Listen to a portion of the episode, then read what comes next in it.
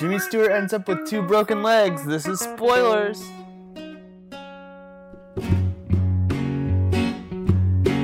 This is spoiler. Welcome to Spoilers, Alfred Hitchcock's Rear Window Edition. My name is Pappy, recording from Denver, Colorado. And today with me are two of my favorite voyeurs, starting with a man who, much like the antagonist of this film, drinks but not to drunkenness and pays his bills promptly. The developer of podcastboys.com is Vince the Intern. Hey, you don't know my bill activity, but uh, yeah, this is Vince the Intern, also here in Denver, Colorado, and I'm just checking in on you. That was my best Bill Burr, and that was really bad. Oh, that's what that was. Yeah, that uh, terrible cat screeching we can definitely get rid of. Let's blame it on Chubbs. Yeah, Chubbs is freaking out right Yeah, now. jeez Louise. And then, uh, last but not least, a man who, like Creedence Clearwater Revival once sang, is always looking out his back door. It's Josh. How's it going, Josh? Hello. I guess you could say I can fall out of a window better than Jimmy Stewart. Something to strive for. Spoiler alert. And that's it. Uh, you may notice that it's a Pappy episode, so we're down everybody because no one wants to be on it. Hey, but to be honest, I didn't want to be on it. I just felt bad because there's going to be no one else. Kidding. there is a thanks, thanks, thanks, bud. Yeah, no problem. There is a ray. there is a ray of sunshine, uh, sunshine, Sunshine? of sunshine. uh, producer Stevie, who's known for phoning in his reviews, uh, Quite literally and it- metaphorically. Did it literally this time and dialed the spoilers hotline 903-776-4507 and left us a review. So uh, Amazing. if we remember, we'll play that at the end and then uh, give our thoughts on what he said. That's 903 spoil 07. Um, but let's jump right into what was that? Well, since he's not on the episode to defend himself, we all have to shit on his opinion. The phone. Oh, it's gonna be bad. Yeah. yeah, it's gonna be rough. But uh, let's just jump right into it. I mean, this is a classic movie, so if you haven't seen it, I'm not gonna take the time to step through the plot with you. This is spoilers, so assuming that you've seen it, what I do want to step through though are the main characters of the movie, uh, starting with the people who are actually in the apartment that serves as the bottle piece. Uh, so you, the whole movie takes place from Jeff Jeffries, uh, rest in peace, apartment, uh, who's a camera bum who never has more than a week's salary in the bank, played by Jimmy Stewart. Uh, he's the one who suspects a murder plot's going on while he's recovering from a broken leg and staring out his rear window. Uh, he's joined by Stella, a home care nurse who claims to be psychic. No, this isn't Daphne Moon from Frasier, and she is a no-nonsense wisecracker uh, who premonitions actually start to come true when the plot heats up. Uh, his love interest is the three named Lisa Carol Fremont. She's a Park Avenue socialite played Grace by Princess of the Princess of Monaco, Grace Kelly. And uh, her character comes from old money, but she's also successful. And then last but not least, you have Lieutenant Tom Doyle, uh, Jeff's war buddy, and um, cop friend that he calls him to uh, investigate and aid in his little uh, amateur investigation. So I guess what did you guys think about these main characters, particularly the relationship between uh, Jimmy Stewart and Grace Kelly? So, as you said, LB Jeff Jeffries is uh, a, photographer, and it seems to be like he's the best at whatever magazine or publication he's working for. And he's known for traveling the globe and doing uh, kind of crazy shots and, and putting himself in the thick of it. Um, and Grace Kelly comes from like old money uh, New York and is, I think, a, a, a dress saleswoman or like a fine garment uh, saleswoman. Um, but she's more, she's cut from like a higher cloth, I suppose. And, and James Stewart's like a uh, ex-military um, Everyman. photographer, 1950s stereotypical guy, I suppose. And so their relationship was really weird because Jimmy didn't think he was good enough for her, um, but she loved him deeply, which uh, is kind of your classic love story, kind of ish, I suppose. But um, yeah, their their relationship was weird, and I think as Pappy mentioned, all the other main characters that were were within Jeff Jeffrey's um, bottled um, apartment a lot basically all the other conversations not between James Stewart and Grace Kelly were about the other characters telling uh, Jimmy Stewart Jeff Jeffries to marry her. So it was kind of that resistance of he didn't want to settle down and didn't think that this high cut um, from a different cloth kind of girl would want to actually marry him when in reality she loved him deeply. Um, it was very obvious and out in the open, but uh, it was definitely a main theme because I think all the other side characters also were pushing him to be like, "Hey, you should marry her if you have any sense with me." Right, So it was yeah. a weird, weird relationship, I guess. And one thing they didn't really bring up that I kept thinking about was age difference. And doing a quick wiki, Big time. uh, Grace Kelly was 22, and I think he was 46. If my Oh, wow. math is correct. So We'll have our Um, best men on it. Yeah, get that math in. She's. I mean, that's really young. And then I didn't notice that difference though, because I feel like older movies, men could be playing like a forty-year-old could play anything from like a high school senior to like a grandpa. I feel like, but I, maybe that's just my ignorance, which is very possible. I felt like he seemed even older than that because he's wheelchair bound. He just Mm, kind of feels like an old stiff dude, and she's yeah, she's a babe. young and Let's face yeah, it. she was. She's very pretty. Yeah, she's gorgeous. Yeah. I mean, and not only that, her character itself, it's kind of interesting because even though this is like, what, 1964, right? I should probably know that since I'm the host. But even when though the, it's when like the movie way- came out, fifty-four. Yeah. 54. 54, yeah, yeah. fifty. So this is back in the mid 50s, but she's also a career woman too. Like she's built up some sort of fashion empire, obviously, like piggybacked off the head start she had in life. But I mean, Well, she's talking also about selling working, like yeah. Mm-hmm. twelve hundred dollar dresses, and in nineteen fifty-four money, like how, that's a lot of money, I would suppose. Sorry, Yeah, cutting I mean she's li- she's living the life. She's wearing these, yeah. He made the joke that that's like worth putting on the stock market. yeah. And then uh, last but not least, the only one we haven't mes- mentioned, I guess, was Stella. What did you guys think about her performance? She was played by character actress Thelma Ritter, who's uh, been in some stuff, I'm sure. Oh, I, I just did the maths though, and I want to say that twelve hundred dollars in nineteen fifty-four and two thousand seventeen dollars adjusted for inflation is ten thousand seven hundred and seventy dollars and twenty cents. That's a saucy dress. That's a saucy dress. But um, Pappy, back to your question. Sorry, there. Um, you're talking about the nurse, right? Or the insurance yep. lady nurse. So I thought that was kind of weird, but also um, I think I've mentioned before I haven't spent a day in the '80s, so I certainly haven't spent a day in the '50s.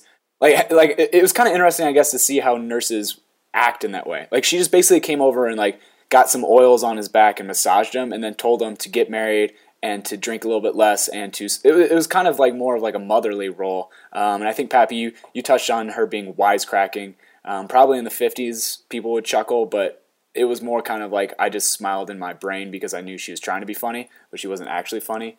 Um, but yeah i think that goes back to her and around the theme of the, the main two characters not being married and her kind of pushing him being like hey you should marry that beautiful girl but that was my take on that Well, a lot of her jokes even were kind of like old school uh, gender roles, Yeah. whereas um, Lisa is pushing feminism. Um, you touched on something too, though, to drink a little bit less. These characters get fucking lit all the time. Like It's the fifties, baby. It's the fifties. Lieutenant- Tom Doyle is always drinking and saying like borderline um, misogynistic stuff, and then like he'll always drop some like key piece of information right when he walks out the door, like, "Oh, by the way." Oh yeah, well, like Uh, dropping like, oh, the wife um, sent this postcard, and she's there. Yeah. Like I got Oh, here I safely, opened the kind of open the chest. Yeah. Yeah, he's a little bit of a slow roller there, kind of saving that key information till he's walking out the door. He waited so long. But uh, now that we laid the main stage, uh, what I really want to get into are the best part of the movie for me, which is the neighbors that uh, Jeff or Jimmy Stewart sees out his back window while he's recovering. So, uh, I guess which ones do you guys remember that we can sort of talk about them as they come up? Okay, we obviously remember the very, very, very attractive girl like directly across his window. Like she's like Miss Torso. she's Yeah. 2017 sexy. Like so she in like 50s she must have been like blinding, I suppose, because she's a gorgeous lady. Yeah, but that was definitely She ends up a fat alcoholic, I heard. that's what, what the neighbor says, right? Yeah. Yeah. That's yeah, I mean, I, said, I think yeah. Oh, they're yeah, yeah. all super memorable. I I think you can pretty much go left to right and be like, well, the the couple that moves in, the honeymoon couple. Mm-hmm. the newlyweds, yeah. Yeah, then there's The that lady that Vince is her. talking about. Below her is like the old lady, and then mm. you have the lo- Lonely Heart, they call her. Yeah, the crazy. no, that's a different old lady. Oh yeah. Yeah, so directly below the really like fit ba- ballet babe is just like an old kind of crotchety lady. But then to Maybe her like right, a sculptress too, like an artist. yeah, like yeah, She was making she's making a piece of mm. art kind of throughout the thing, and then yeah, It's the, called hunger. the lonely hearts, and then above, yeah. I mean, I think that was one of the most memorable parts too. Is that you, you really spied on these people throughout the movie, so you feel like you know them, mm-hmm. even And it was, though. and the way you said we spied or you spied as like the viewer, I, I would agree with that. It was almost like you were looking, like it felt like it was you sitting in a chair. I mean, and, and like being pent up with a broken leg, like looking at your neighbors. It felt really realistic. I think one thing I want to touch on um, with the opening panning shot, it shows all the neighbors except the salesman and his wife. So if you go back and rewatch that opening first scene, it pans right to left and shows the entire like courtyard in your like inner block, I suppose, rear window of the block, um, and it shows every single neighbor character other than the salesman and his wife, which I thought was really crazy after I rewatched it. The, Mm-hmm. Right, the- and uh, the we should say that the sales the salesman Lars Thorwald is the antagonist who murders his wife. um, Spoiler. yeah, Wow. off screen. Yeah, There's also what the uh, the striving um, pianist, the s- the songwriter. Yeah, songwriter pianist, which which his role is really awesome because his apartment serves as the source of the music for the film. In Which the entire movie, all of the all of the music it comes from a source. So it's either uh, a radio or that apartment, and he's playing the same song throughout the whole movie, which he ultimately finishes and becomes the, the theme of the movie, which is a really cool touch. I thought. Yeah, definitely. What is that called? Diegetic or diegetic? Non-diegetic? Where like the Uh, source I think the it's Di- Dianetics. It's a Scientology. thing, Fuck off! No, you're wrong. no, it's it's like a lot of like um, um, uh, Quentin Tarantino movies are that way. Like where the actual sound of any kind of of uh, music is being played either through you know the radio, um, a live band, uh, um, music at a, uh, a restaurant or something like that. I think it's called non-diegetic, where it's like actually like yeah. the source is within. We're trying to drop some knowledge in spoilers. In Did spoilers. that remind you of maybe like a Beatles track? Maybe I'm thinking of Revolution number nine or uh, Day in the Ugh. Life or something, but it kind of pans over there and he's like twisting the radio and it tunes into station and then he like switches it and I don't know. I didn't even think of that. But this is pre Beatles. I could see that though. I mean, yeah. This is way pre Beatles though. the soundtrack just seemed uh, not only the soundtrack but the way that mixed in with the actual sound design of the film I thought was extremely modern. That was Paul's inspiration. We'll get we'll get our good friend of the show, Paul McCartney, on to uh, later discuss that. I mean, we'll just we might as well just get Ringo too. yeah. Uh, just, you know. no, no, no. That's okay. that's okay. burn.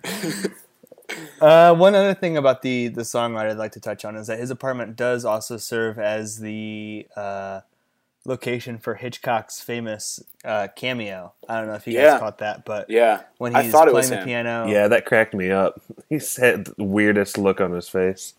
and it doesn't like fit like because normally this guy's like having parties and like women and like I assume I guess like record producers over, but like he's just playing for Hitchcock and Hitchcock looks disgusted and he's like moving his clock and shit. It's so weird. Like, That might have been like I thought like maybe his manager or like uh, something like that, like agent or something. you gotta make it, kid. We need a hit record.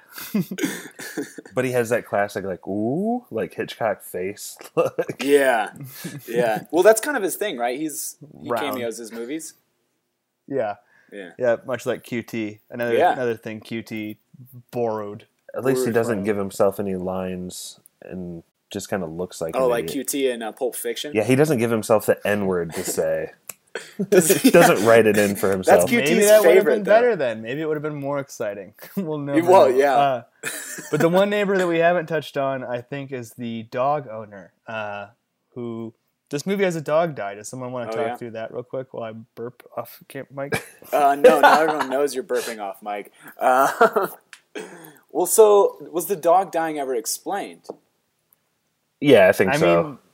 mean, what what's your theory then, Josh? Like, well, just, not maybe. yeah, I think they kind of explained it pretty thoroughly in that um, the dog, you know, there's they kept calling it a ham bone, but that was a euphemism for a human bone being buried in the flower bed, and the dog was kind of sniffing at it. And as soon as the Mister Thibid, what's his name, Thibidor, the bad Thorwald. Thorwald. Thorwald. Lars Thorwald. Thorwald. Yeah. Thorwald. Thorwald sees him getting in there, and he kills the puppy and moves the bone. Wait, does it show him kill the puppy?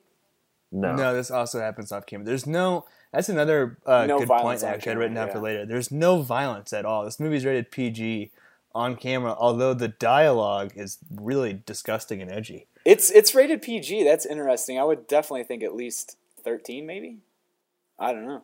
I guess Maybe today. it wasn't terrible though, and I they probably didn't have G back then either. Yeah, the only violence I can remember is just kind of his hands around his throat, kind of in that end scene, um, and Yeah. then falling off, falling off the building. But you're right. There's no no one shooting or stabbing anyone on screen, but there's talk of draining blood in a bathtub, and there's talk of cutting up a body and putting parts around the city, and Yeah, yeah, uh, and there and blood the, splattering. Yeah. yeah, and just the fact that he's looking outside his door at a lady in her underwear, Underwear, or yeah. showering, Shirt, you know, many a yeah, time. shirtless at times from the back, but yeah. yeah, Yeah, I mean that's got to have been pretty edgy for back then.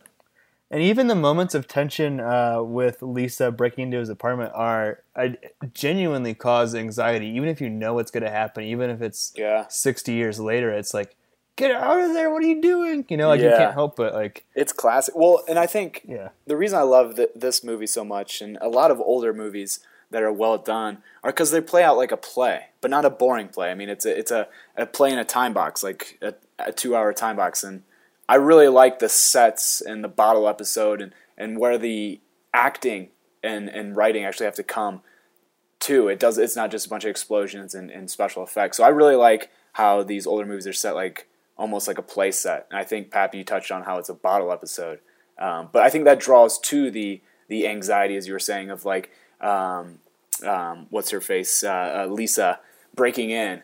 And, and, and trying to find like evidence and stuff, and watching the salesman like tiptoe up the stairs and coming back, and you're just like freaking out, like get out of there, get out of there, get out of there. Um, but I think that plays to it, and I, think that is really cool, fun to watch. Yeah, the, the choreographing that went into this is pretty intense. Yeah. Um, Scenes going on within scenes, and just like the pan across at the beginning that Vince touched on to get everyone kind of on their cues and doing the right thing at the right time. It's pretty crazy. Um, I don't know if we want to get too into that end scene yet that Pappy was ta- talking yeah, about. go for it. Yeah, Well, I mean. Yeah, I, I think that's got to be the marquee scene of the movie for multiple reasons. It really cashes in on, you know, you're in his apartment from his apartment's point of view the whole time. Mm-hmm. He's he's got his leg broken, he can't move, and it spends like a whole hour and forty minutes trapping you in his apartment, and then for that moment where you can see her from his apartment getting assaulted, and it's just man the the way you can feel that perspective is pretty unique in this movie. And the way Hitchcock sets up all of his shots, it's almost like the same.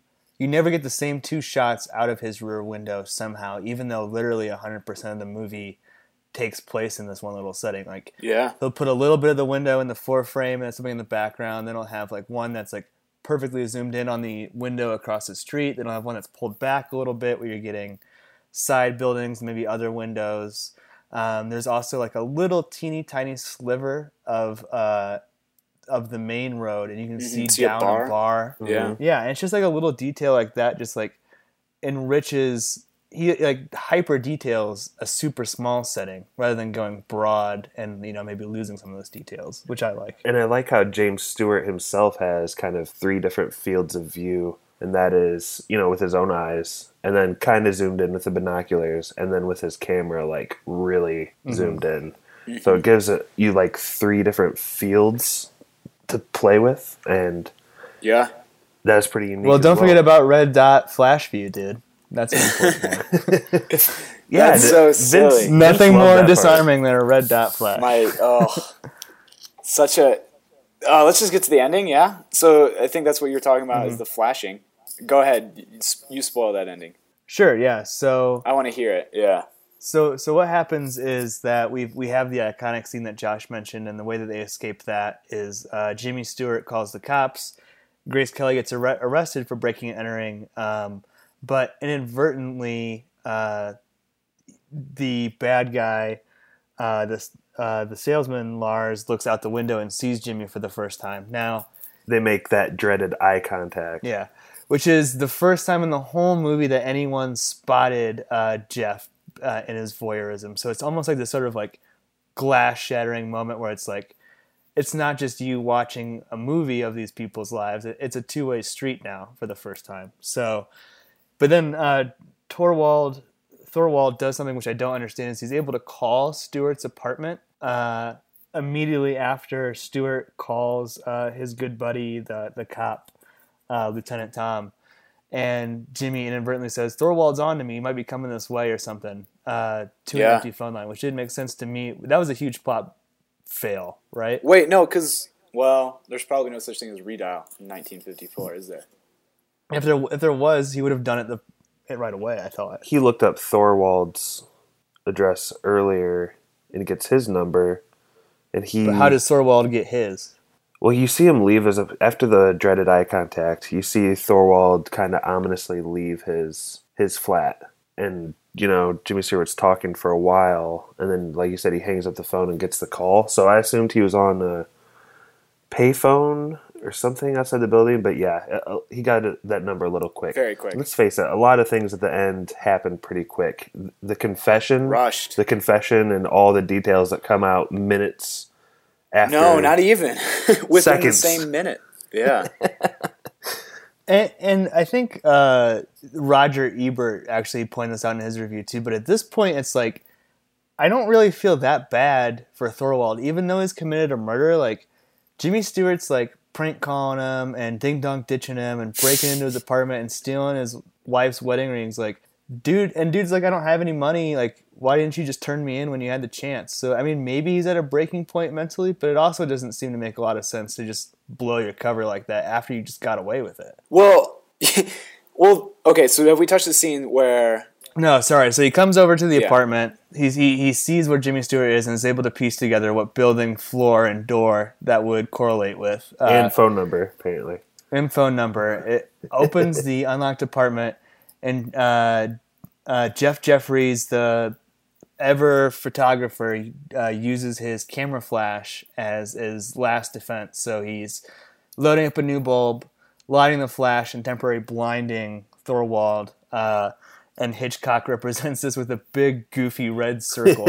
Oh, and it's so lame that that's his like defense mechanism of like after one you could get him with one flash stun, but then like grab a knife and defend yourself. But there's never going to be a second flash that's going to like deter a, a criminal coming after you trying to kill you. Like that's Five flashes where he stops him dead in his tracks. I- with a that was so dumb. He just stops and rubs his eyes. Yeah, he like, stops. He he stands still for like three seconds, rubs his eyes, then like, gathers himself and starts walking again. At least we forget the entire community was just on their balcony like 10 minutes ago dealing with the police situation in Thorwald's apartment. If you start screaming like, dude, people can see in your apartment, dude. like we've just demonstrated that. Well, I think that's kind of an interesting thing that I was kind of like wishing they would cut to would be an outside perspective on what his window Yeah. looked like. And you know, how easy is it to see him from the courtyard, from across the street? At night, He kind of backs his wheelchair up into this area where like you can see the shadow kind of go over his face. And I guess you're supposed to think that he's hidden there, but I don't know if I was buying that throughout the whole movie. Well, and then once Thorwald finally gets there, he starts strangling him, and then what's the wrestle that gets him over the uh, the ledge of the window? So basically, the, It's like a Bane Batman body slam that goes wrong. yeah, and he flies out the window, and he's holding on Yeah. to him and just like throws him out. And luckily, the cops are standing there, and the cops basically break his fall. Two policemen like catch him as he's falling. It looks like no one really gets hurt in that scenario. And then like the next scene is like it cuts to like all the people commotion standing around him. And they're like, "Yep, Thorwald just uh, just um, confessed to everything. Uh, he's going to jail. Glad you're okay, old Jeffrey." And it's like what? Like what? You can't just skip over He all told him where that. all the Like, body parts were. I hated yeah. that part so much because the previous hour and 47 minutes were so so so good. And this is also the scene where the movie dates itself a little bit with its two pieces of special effects that big, goofy red dot for the flash. Yeah, And, and then the when he falls out the window, there's some serious green screen. There's mm-hmm. something action going on. It looks bizarre. It looks really not. It looks fake. Yeah. Yeah. So we basically gotten through the whole movie and touched on the main spoilers. I do have a couple, d- quote unquote, discussion questions for uh, extra credit for you guys. Um, Well, I have a discussion question for you, Pappy. You like to break these things into acts. Did did you have a clear first act and second act, third act? Um, maybe because definitely for the first thirty minutes, you're only getting exposition. But I like the way that we learn about the side characters because you're you're showing, not telling, and then we're getting the the other main players who I mentioned one by one. So I would say thirty minutes in up until when Jimmy Stewart falls asleep and hears the scream. That's basically Act One. Then we get the conflict.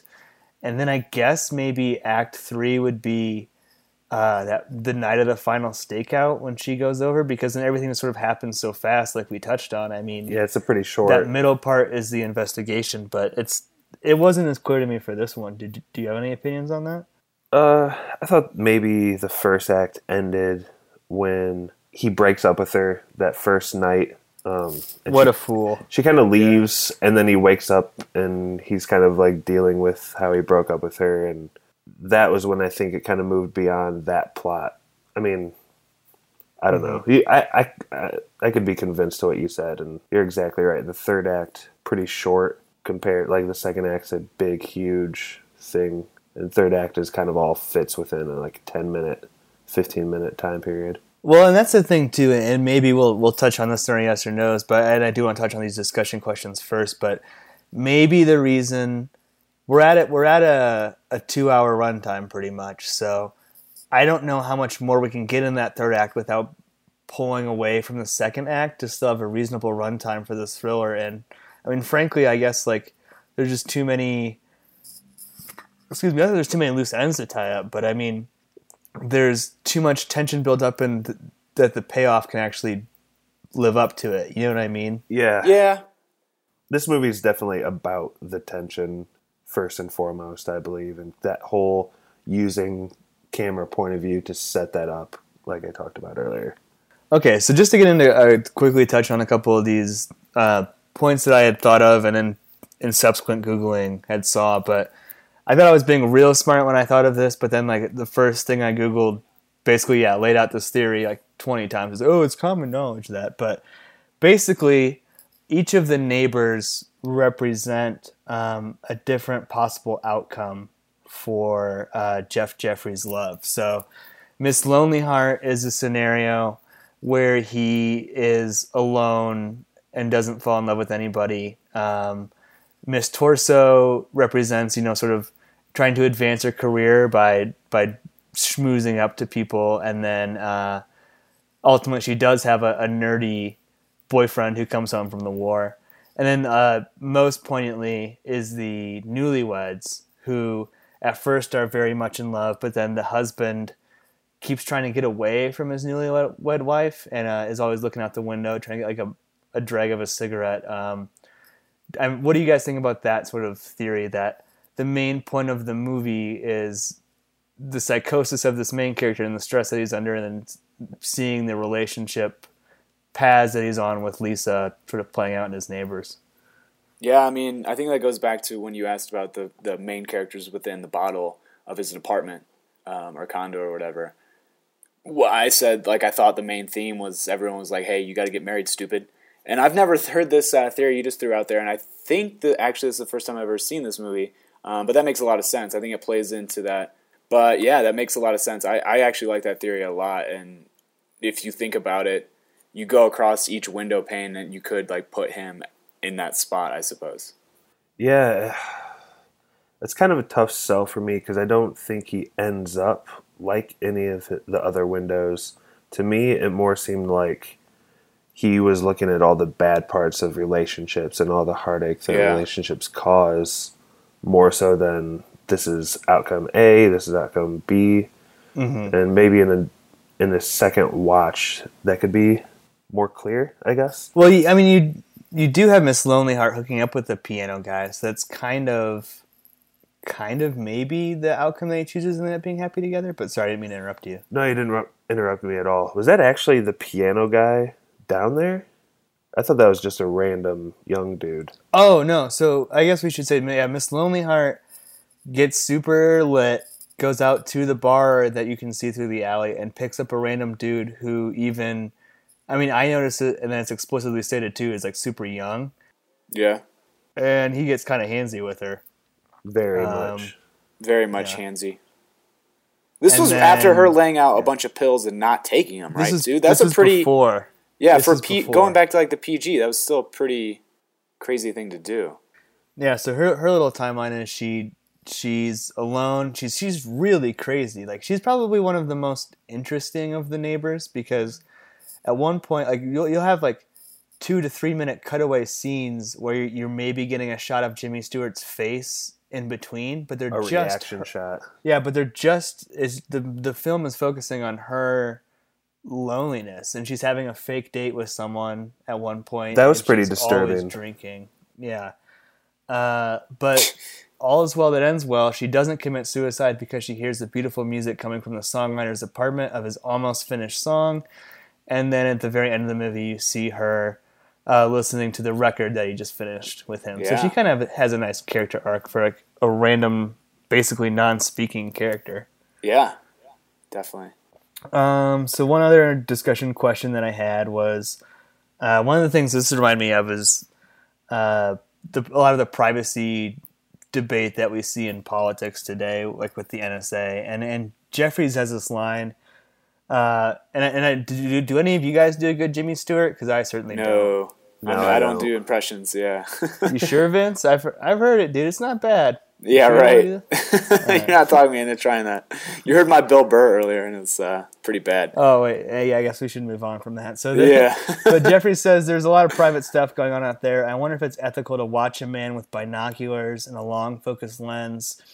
Do you think it's ethical even if you can prove he didn't commit a cri- crime? Um, and I guess do you draw any parallels with the debate in politics today? Not to like take a side or anything, but Uh, me, no. I mean, privacy has always been like kind of human nature, I guess.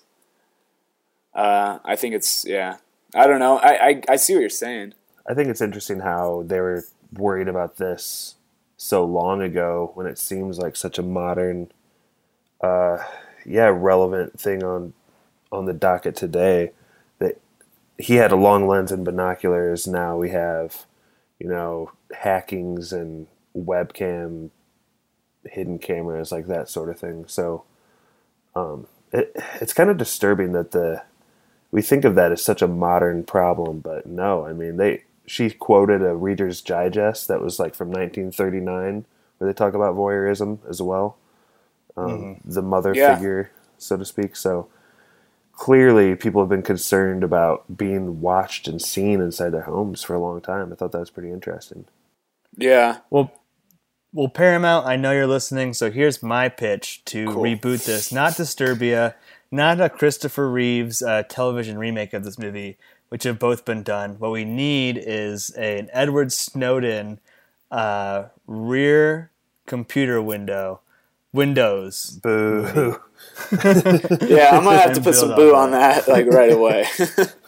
Well, speaking of booze, that's all I got from the movie. Anything else that we missed, or anything other notes that you had? oh, we probably missed a shit ton, didn't we? That's what we do here. No, I think But- that we completely said everything there is to say about a Hitchcock film. We Yep, nailed we're so smart. we Give us our killed that. doctorate, baby. Yeah, Uh, yeah, I, again, I just would like to hit on that feeling of you really feel trapped in that apartment by the end of the movie because of the angles they use, and um, I thought it was pretty interesting. If anything's outside of the apartment, they just use the same angle but zoomed in. When they're actually inside the, the apartment, it almost kind of shocks you when they'll do like an overhead view of the main characters looking at something over a table because you almost don't expect to ever move from the window. It's really bizarre psychology that the cameras play on you in this movie. Oh, you longs in your psychology. Every time. All right, so let's go ahead and do our yes or no's. So we'll we'll we'll try this. Uh, cross your fingers, boys. Um, go ahead and pull up Stevie's review, and then we'll listen to it while you at home listen to it. Uh, he left this again by calling to 903-776-4507. Pap, you really gotta fix that voicemail. It's just I don't know how drunk you were when you were doing that, but it is not great. Uh, anyway, just thought I'd give it a quick review of Rear Window. Um, pretty good movie. Um, definitely, uh, I give us a yes. Um, Alfred Hitchcock does a great job of building, building suspense. Princess Grace Kelly and uh, Jimmy Stewart had awesome chemistry all the way throughout. Um, pretty cool story. Alfred Hitchcock does a really good job of kind of bringing you in the mental psyche that of Jimmy Stewart. And um, the only thing I, I guess I really didn't like about this movie was the very end. It was kind of too quick and tidy, um, especially with the I guess the main villain just like fessing up to it in ten seconds after the police get in there, as well as the military guy coming back into Mrs. Torso's uh, apartment, and he's just I don't know. It just the ending was kind of weird, but overall, definite yes. Good movie. Happy that Pappy picked it. And uh, I'll see you guys when back from the cruise. Peace. He's drunk. Oh, he's cruise life. I get like ten voicemails a day like this. I believe you. So that's a yes for Stevie. Uh, Josh and Vince, what did what did you guys think? Josh first. I agree. Yes, um, it's always refreshing when you haven't seen a Hitchcock movie for a long time to check one out. Holds up just stupidly well for being a 63 year old movie. It's unreal. Um, The Disney ending comes out of nowhere and doesn't really make a whole lot of sense, but I don't think it ruins the movie. It it just kind of puts a bow on what was an excellent, you know, roller coaster of emotion leading up to that final drop when Grace Kelly's in the apartment across the street. Um, give this a very hard yes. Ooh, so hard. Ooh. Vince. Yeah, I'll jump right into that. Yes, that's three yeses. Uh, this movie is really, really good. Uh, Stevie touched on the suspense. Beautifully shot. Uh, I like any movie that's set like a play. Um, as Josh was saying, it's nice to revisit Hitchcock's uh, film if, if, if it's been a while. Like I feel like every time I come back, I, I'm very happy that I did it. Uh, going off Josh again, I think it holds up very well. Um, like this is a movie I feel like I could show knock on wood, my kids in 20 years. I don't think I would have kids in 20 years, but you know, like theoretically, um, and I think that it would still hold up in 20 years, kind of thing. Um, yeah, absolutely, yes. Uh, worst ending of all time. Um, I think if the Wow. ending, That's that's not of all true. time, not of all time. I'm being, I'm being sarcastic Dude. a little bit, exaggerating, I suppose. It, the ending was so poor, though. Uh, I, I think I think if the ending had the same kind of quality as the rest of the film, it's a perfect ten. Um, but with that being said, it's an absolute yes. I love this movie.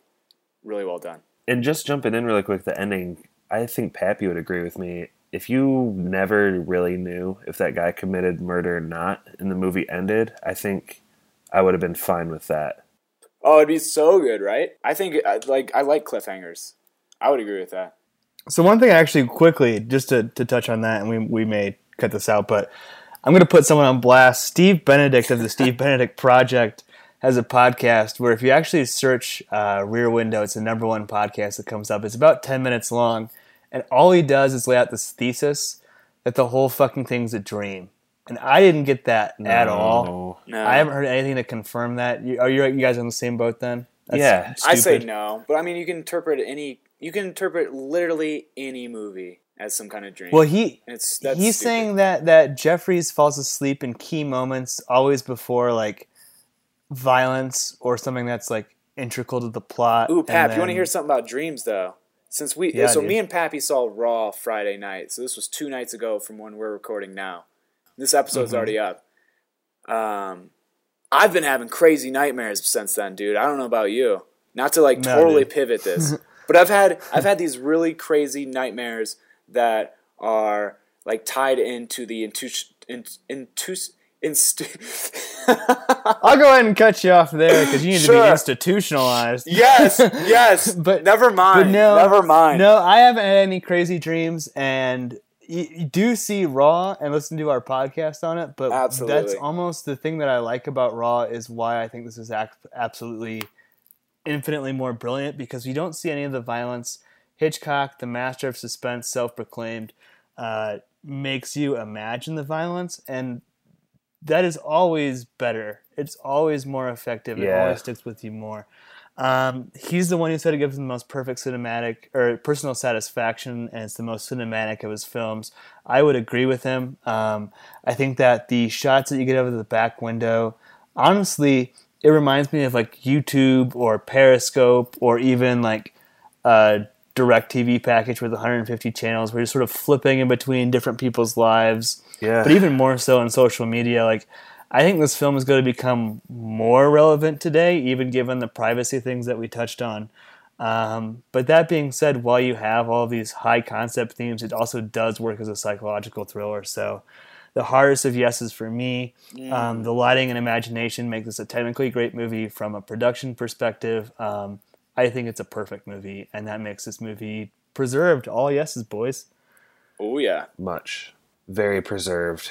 Well, let's go ahead and uh, try and get through this uh, trivia. I once Oh, again boy. thought my friends would come out and be on my podcast, but I was mistaken, so I over prepared. And today's trivia game is called Shia La Bluff, as in a lie. And uh, so, as I, don't know if Stevie mentioned this or if we touched on this at all on the podcast, but uh, Disturbia is a modern day remake of the Rear Window concept starring Shia LaBeouf. So, I have 52 quotes in front of me. Uh, 26 of them are from Shia LaBeouf. 26 of them are from other people. Um, last man standing. What the heck? We'll go three strikes, you're out. These are actual quotes that were said by these actual celebrities. Um, like I said, three strikes, you're out. But here's the caveat: if it was not said, excuse me, if it was not said by Shia LaBeouf, and you can correctly identify the celebrity who actually said this, you will have a walk-off win. Okay. Huh. Okay, so when you say celebrity, do you mean in a movie or just uh, quote like by TMZ? This or is some something they said like in an interview, or they tweeted, Gotcha. or something that they said in their personal lives. Oh, jeebus. Okay, three strikes, you're out. Let's do this thing. All right, Josh, you'll go first since you hosted more recently. Um, the first quote When I'm hungry, I eat. When I'm thirsty, I drink. When I feel like saying something, I say it. Was that Shia LaBeouf or somebody else? Wow. I'm gonna say it's somebody else. And do you have a guess? Just go ahead and say your guess for that person when you. Wow, that's really a drop in the bucket. Uh, You can pass too if you want. I'm gonna say it's a female. Uh, I'll just say Ro- Let's say Rosie O'Donnell. I, I totally off, but hey, let's go. I let's like- go I down like the swinging. train of my gosh. You are correct in that it was not Shia LaBeouf, but the source was Madonna. Madonna Ah, said that. Uh. Vince the intern. The most loving thing you can do is to share your bed with someone. The most loving thing you can do is to share your bed with someone. that's Is that LaBeouf. Shia LaBeouf or the field?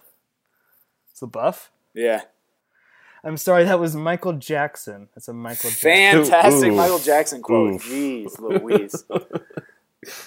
Hey, that actually touches on the movie a little bit. Um, apparently, if you have a lady stay over, you have to tell the landlord in the 50s. I tell my landlord every time I have a lady stay over, so I'm so far Well, zero more for like zero. pumped that you have a lady over.